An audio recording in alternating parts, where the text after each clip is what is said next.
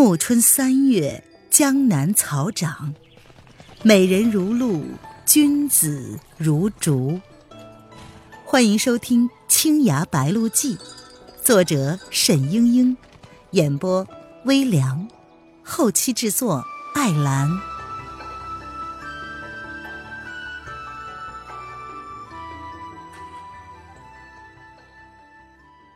第四十三章，见爷爷。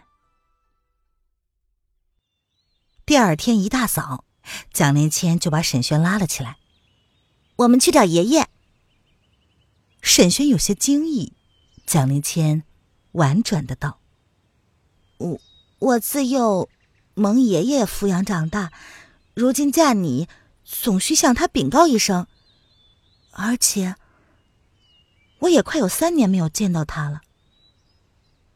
沈轩点头称是，却又道：“哦，哎，只是你爷爷知道我们的事儿，定然不同意吧？”那也未必，爷爷与旁人不同，一切看他的心情如何。他或者会一口回绝了，但倘若你对了他的脾气，说不定也会慨然赞同的。哎，既然如此，我哪里还能不放心呢？这就走吗？不忙。蒋灵谦不疾不徐地踱到了竹林里，取出了那只斑竹箫，悠悠地吹了起来。沈轩不知道他的用意，就静静地听着。原来这是他第一次在葫芦湾听见的那支无名的曲子。这支曲子仿佛天然的就飘荡在天台山的林泉之下，蒋灵谦此刻吹出，又平添了一种甜美欢愉。这时竹林里雪光一闪，昨日的那只白鹭翩然而至。哦，原来他用箫声召唤他的雪衣，沈轩心里想着。蒋灵谦搂着雪衣的脖子，向他悄悄地低语。雪衣呢，却用鹿角轻轻地去挑小主人的头发，那情形可爱极了。过了一会儿，蒋灵谦招手道：“沈郎，雪衣带我们去赤城山。”“嗯，他驮得了两个人吗？”蒋灵谦已然骑在了白鹿的背上，伸手拉着沈轩道：“哼，你小瞧雪衣了。”那白鹿果然为灵物，沈轩怀疑天台宗的轻功是向他学的。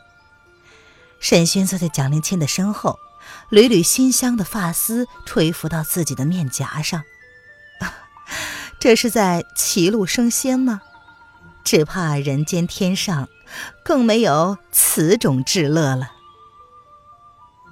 赤城山顶上，白鹿放下了两个人，盈盈而去。沈轩问他，呃、他几时再来呀？每天傍晚他都会在赤城山顶上守着晚霞呢。蒋灵谦带着沈轩绕到了赤城山居的后面，山坡上几棵老松枝桠苍虬，呈虎踞龙盘之态。仔细一看，繁茂的枝叶下遮盖着几间低矮的茅屋。原来赤城山人并不住在旧居之中，却是在这里结庐。蒋灵谦叫了几声爷爷，无人开门。难道蒋听松又不在？正要推门，忽听得背后传来了一个沙哑的声音：“我还以为你不回家了呢。”蒋灵谦转过身去，迎上了那个从松林里夺出来的老人。“爷爷。”蒋听松抚着蒋灵谦的肩，长叹了一声：“哎，一走就是三年。本来好好的嫁你出门，惹了这些祸。”蒋灵谦抬头问道：“爷爷，你这些年身体可好？”沈轩对蒋听松的情况早有耳闻，可是看见这个老人还是吃了一惊。他以为被多少江湖人称为魔头老怪的一代高手，纵然归隐了，也会多少留下锋芒和戾气的。可是眼前这个蒋听松，枯槁的身形，织着一件灰蒙蒙看不出形状的袍子，他意兴阑珊的，只是茫茫然地说：“啊，还好，还好。”沈轩正犹豫着要不要过去见礼，蒋听松却已经看见他了。他虽然暮气沉沉，思路还是很快的，遂问蒋林谦道：“你跟唐家闹翻，就是为了这小子吗？”蒋林谦撅着嘴说：“爷爷，他家取我不安好心，他们把我关起来，还叫很多人杀我。”算了算了，蒋听松摇着头说：“哼，过去就算了。哎，你叫什么名字？哪里人？”这话是问沈轩的。蒋灵谦却是赶快抢到：“他叫沈轩，是桐庐的郎中。”原来呀，蒋灵谦见爷爷居然不追究前世，料定是大有机会，遂帮着沈轩作答。沈轩自然不能算是真正的桐庐人，他明白蒋灵谦不说出他洞庭宗的出身，是怕又起波澜。他虽然不肯隐瞒身世，但也只得体谅蒋灵谦的用意，默不作声了。啊，沈轩。蒋听松沉吟着：“你倒是哪一点胜过唐木龙啊？居然抢走了灵谦。”啊，蒋王说笑了，晚生并不比唐军强。”蒋灵谦淡淡的道。哦，蒋听松不由得盯着他细细打量起来。沈轩被他萧索的眼光一扫，心里有种说不出的厌恶。毕竟那飘满洞庭湖的血色深深地印在了他的记忆里。不过沈轩一向谦恭有礼，这厌恶传到脸上也只是一种倨傲而已。想不到蒋听松竟然笑了起来。哈哈哈哈，好好，你的确强过唐木龙。蒋林谦讶异地看见爷爷的脸上居然出现了一线光彩，心里也是乐滋滋的。蒋听松从地上捡起了一根枯枝，然后说：“我要试试你的功夫。”沈轩说：“哦，晚生武技低微，只怕惹前辈笑话了。”蒋灵谦也忙着说：“爷爷，沈郎是个郎中，又不是什么武学高手，你和他过什么招呀？”蒋听松笑着道：“呵呵，剑意寄人心，他既然带着剑，想来是会一点的。我只是试试他，你放心，一根枯树枝伤不了他。”可是他受了内伤还没有好呢。蒋听松遂对沈轩道：“你只和我过招式，不要动真气。”蒋灵谦见不能作罢，遂一跃到沈轩身边，低声的道：“用我教你的剑法。”小子，接招了。蒋听松手中的枯枝微颤，斜斜的递到了沈轩的面前。沈轩来不及细想，右腕抖出，左臂平胸，就是一招海客弹瀛舟。蒋听松咦了一声，闪身而过，却从背后点沈轩的人脉诸穴。沈轩与蒋灵谦拆招已久，知道必然要用烟涛微茫信难求来接，遂飘然转身，衣袂飞处，剑花缤纷而落。蒋听松大笑着道：“哈哈哈哈，阿玲啊，你竟然将这套剑法交给了他。”“我教的不好，还请爷爷指点。”蒋灵谦已经看出来蒋听松甚是满意，不由得满心欢喜。原来这其中另有缘故。这一手梦游剑法是蒋听松平生得意之作，却只教过蒋灵谦一个人。后来蒋灵谦问他，什么人能学这套剑法呢？蒋听松就说，只能再传给自家人。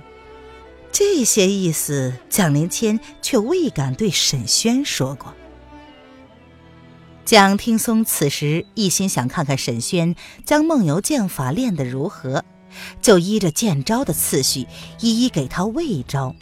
十招过后，对这个年轻人不由得刮目相看。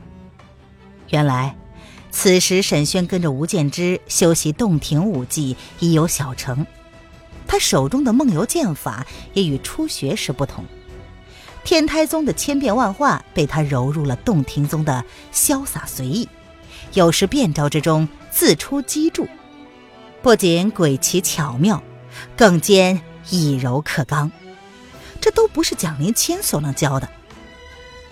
蒋听松已经看出来，他武学造诣虽浅，但天性中的博学颖悟、随机应变却是罕见的。冷傲如蒋听松也不得不想，这个人实在是个学武的良才。不料这时候沈轩手中的剑忽然一慢，险些被蒋听松点着额头。蒋听松皱眉道，这一招世间行乐亦如此，怎的使成了这样？蒋灵谦远远地叫道，爷爷，后面的我还没有教过他呢。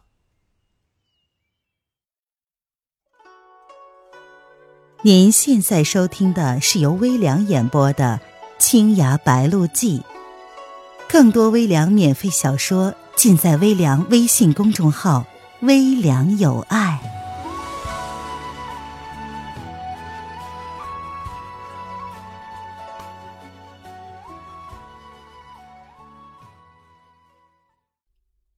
这一招沈轩只在三醉宫见蒋灵谦使过，仅是略具其意而已。蒋听松遂道，好，你看仔细了。沈轩退到了一旁，只见蒋听松略一提神，眉宇之间居然放出了隐隐的光华来，似乎又恢复了当年英气勃勃的赤诚剑客的模样。蒋听松平地拔起，手中的枯枝剑气纵横，游龙飞凤，这就是梦游剑的最后七招。世间行乐亦如此，古来万事东流水，别君去兮何时还，且放白鹿青崖间，须行即骑访名山，安能摧眉折腰事权贵，使我不得开心颜。沈轩看毕，略一沉思，也提剑而起。这七招乃是梦游剑的收尾精华所在，繁复的无以复加。蒋听松只是连着使了一遍，并未加以阐释，但是沈轩早已领悟出天台剑法的要义，他的眼光极其细致，把蒋听松的动作都记在了心里。虽然精微之处还不能拿捏得准确，但经他自己发挥连缀，俨然也是七招绝世无双的剑法。蒋听松微微颔首，指点了一会儿，命他再与自己拆招。这一回蒋听松用了许多精妙的剑招，看沈轩能否变换。沈轩不慌不忙，一一挑开，有时候合用几招，有时候只用半招，将一套梦游剑分解得天衣无缝。那正是海客谈瀛洲，烟涛微茫信难求，越人语天母，云霞明灭或可睹，天母连天向天横，势拔五岳掩赤城，天台四万八千丈，对此欲倒东南倾。蒋听松不觉地叹道，啊，我收过七个不成器的弟子，呕了一肚子气，想不到老来遇见了你，才知道那七个全是白交了。你日后留在这里，我将天台武技尽数教你，你和阿玲两个人传我的衣钵吧。这话说出，不只是许婚了，更有将沈轩收入门墙的意思。蒋灵谦远远地听见，不知是喜是忧。沈轩把剑一收，直截了当地说：“蒋老前辈，我不能做你弟子。”“怎么？”蒋听松诧异的道。说不说呢？沈轩还犹豫着。蒋听松冷笑一声，喝道：“哼，你觉得天台宗的名头在江湖上早已叫不响了，是不是？”话音未落，他手中的树枝向沈轩的剑柄重重地击去。他在气愤之中，树枝上竟运上了真力。沈轩不知道蒋听松脾气这么暴躁，丝毫没有提防，长剑竟被击上了天。他只觉得被震得气血翻涌，不由自主地翻起手掌，回身相隔。蒋听松忽地退开了半步，声音阴沉的像从深谷之中传出：“东庭弟子。”沈轩一愣，原来刚才他的一个动作，不知不觉漏了家底儿。那是吴建之教给他的洞庭武技。前辈好眼力。沈轩淡淡的道。蒋听松直勾勾的瞪着眼前这个清俊的少年，目光迷离，似乎看见了很久以前的一个幻影。他喃喃不清的念着：“神剑。”忽然他狂笑一声，尖叫道：“澹台树然，你还我女儿！”一只枯松树皮一般的手掌向沈勋的天灵盖奋力地砸了下来。“爷爷不要！”蒋灵谦一声惨叫扑了上来，沈轩躲不过，即使他没有内伤，也避不开蒋听松在半步之内倾尽全力击下来的一掌。他看见蒋听松的眼睛里燃烧着熊熊大火，他知道蒋听松的心智已经真正的狂乱了。是什么样的仇恨使他如此痛苦呢？沈轩长叹一声，闭上眼睛，不愿再看他。好像过了很久，却没有被打死。沈轩睁开了眼睛，看见了蒋灵谦苍白而满是敌意的脸。蒋听松倒在了地上，像是一堆劈开的干柴。沈轩一眼就看出来，他已经断气儿了，而他的肩上插了一把长剑，那是沈轩的。黎黎，沈轩心里一片茫然，这剑明明早已脱手，难道？噌的一声，清绝剑指向了沈轩的咽喉。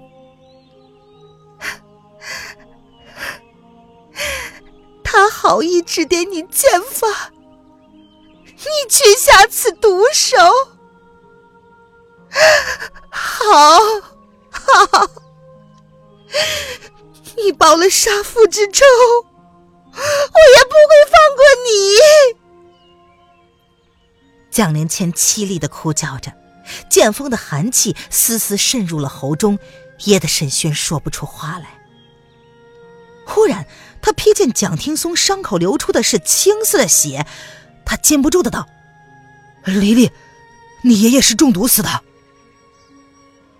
那一剑不可能是沈轩出手，那是从蒋听松背后掷过来的，力道甚微，入肉不及一寸，却令蒋听松当场毙命。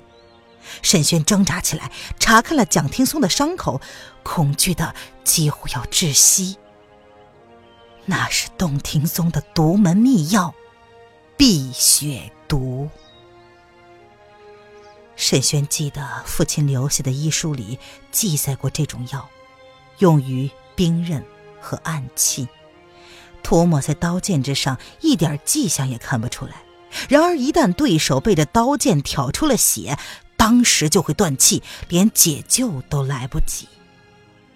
沈斌在书中批注道：兵刃复毒，特为不易，况此毒一经伤人，无从救治，故绝不可用。事实上，洞庭宗这么多年来，虽然掌有这个药方，的确没有人使用过。沈轩恍然若失的神情没有逃过蒋灵谦的眼睛，他冷冰冰地道：不是你亲自出手，但你却早在剑上涂了毒药，你要暗算我们，自知不是我们的对手，就使这样卑鄙无耻的手段。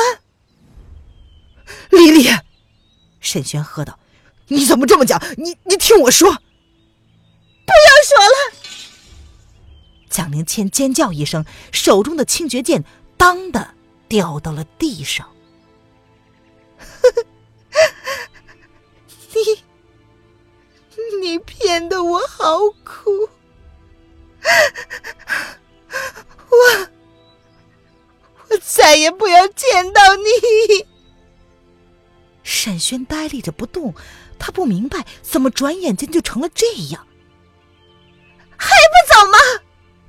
蒋灵谦厉声的道：是不是想等我把剑捡起来，下一次再让我看见？沈轩豁然转身，他从尸体上拔下了自己的剑，头也不回地走开了。黎黎不相信自己，昨晚才许下终身，今日就翻为仇敌。胸中的气流翻江倒海，使他痛苦的积郁不知。但他跑得很快，恨不得立刻就远远地离开天台山，再也不回来。蒋灵谦扑倒在爷爷的尸体上，放声地痛哭起来。